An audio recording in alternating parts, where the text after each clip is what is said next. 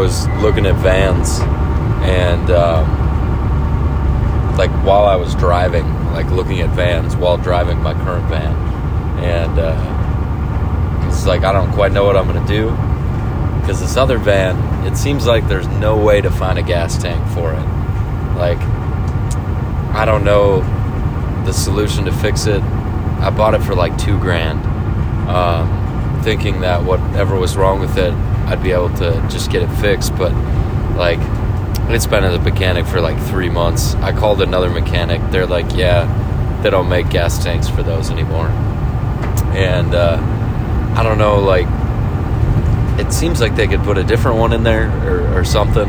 And I've told the mechanic people too, I'm like, I will spend thousands of dollars, like, to get this fixed.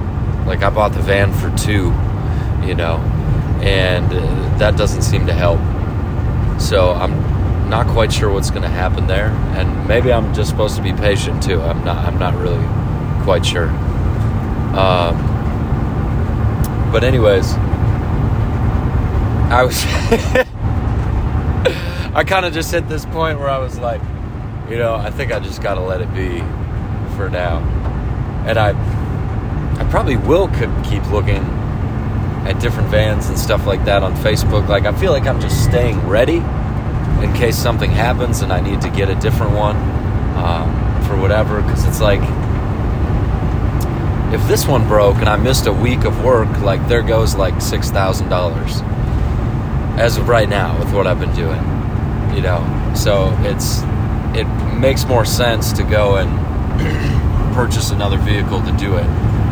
And but anyways, whole point of this, what the Lord was showing me just now was like he was like, Jordan, this van that you drive around that looks like a piece of crap that you bought for twelve hundred dollars off of Facebook, like you've you've made like a hundred thousand dollars with this van. Like it doesn't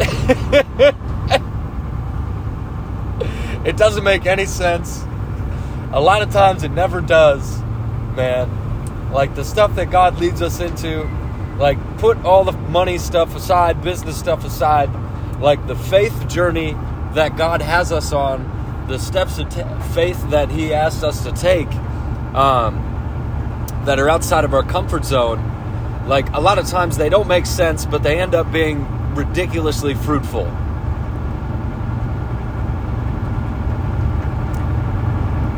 What does that verse say exactly? I cannot remember, but I think I understand the principle of it. Um, you must become like a little child. It's either to enter into the kingdom of heaven or to see the kingdom of heaven. One of the two, it says. Probably in different verses, it says different different versions. It says different things. Um, but that is literally how it works every time. And there's been times where I've been really trying hard to like figure out things and then I just see someone come in and just like a bold act of faith, and it's like, bam, they just see incredible success in something, whether it's praying for miracles or pursuing some different ministry thing or a business thing or whatever. Just like there's been multiple times where I've been like really analytical and breaking stuff down, you know? And then I see somebody just come in that same way, like a little kid just trusting God and just and it's like they just blow right past you. Not like we were doing the same thing, but like you you, you see that in the kingdom of God, and, and it's crazy, man. So like we can think and we can plan all this stuff, but there's a place where we got to ask ourselves, like, why am I planning all this stuff, and why am I thinking about all this stuff in such great detail? Um, and am I really trusting God? Like that's what we got to ask ourselves. Like when we're doing something, like when we're when we're planning something and working on figuring something out, like the way I'm doing this, am I trusting God right now?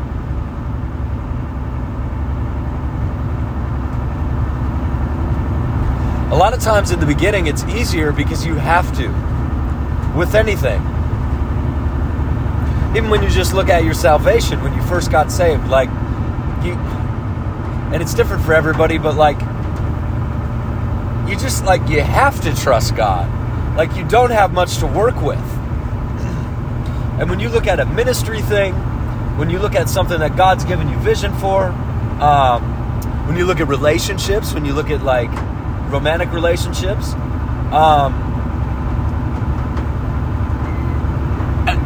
you you have to, like in in the beginning, in the start of something, whatever it is that that God's given you vision for, you know, it's it. There's not a whole lot going on, not always, but a lot of the times there's not a whole lot going on, you know, to to work with. So you, you have to trust God. But once you get going in something, and um, you're rolling for a bit, and you've had you've had some success or had some things go well. Um, you can you can choose not to trust God.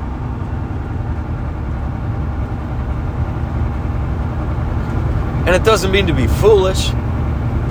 Doesn't mean to be an idiot with what you have going on. It's not that at all. But like we're never going to get away from the bold act of faith, from fearlessness being like extremely important, from courage being extremely important. Like God loves faith, man. The power of God moves in when when we step out in faith and we're obedient to that little voice in our head.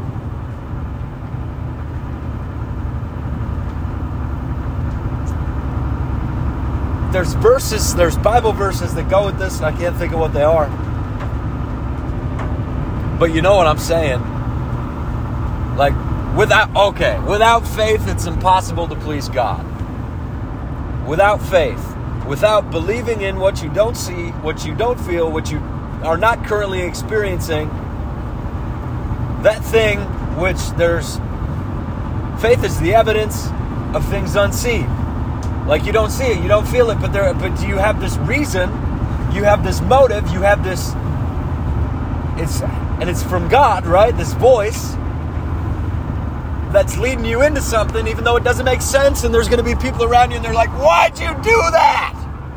It didn't even work," and you're like, "It's to work."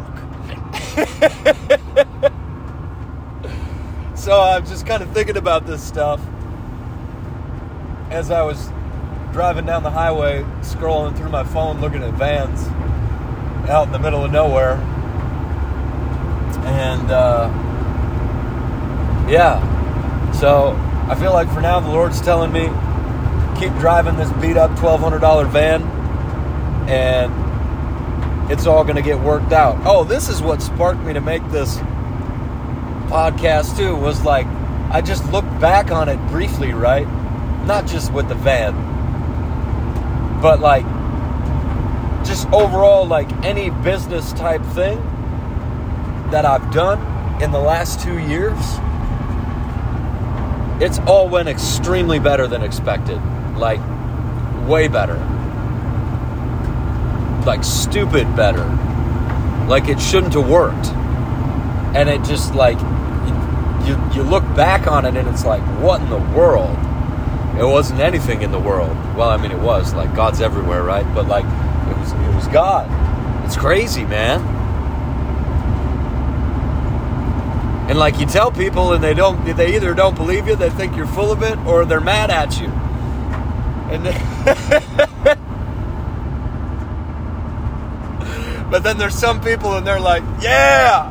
And they just cheer you on. Not talking about take all the business stuff out of it and and it's just think about that in your own life when you've when you've been successful at something that the Lord was leading you into, whatever it was, when it worked, you saw it work.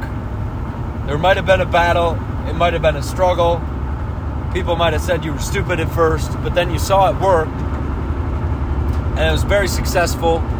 And then um, you you got those three things. You either got people that are mad at you, people that don't believe you, or you got people that are excited about that, and they're encouraging you, and they're like, "Man, go do it again." Or they're like, "Dude, that's amazing." I want to learn how you did that. Would you show me how you did that? Those last two are the most fun. The other two, you just walk away, man, and you bless them. because it really doesn't matter.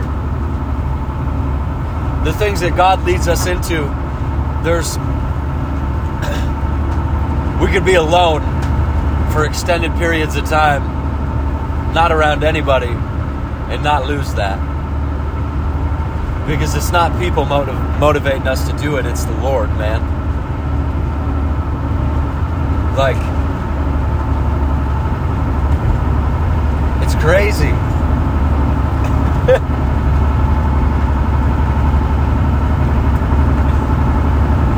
yeah. So I think we're going to end there. Bless you guys.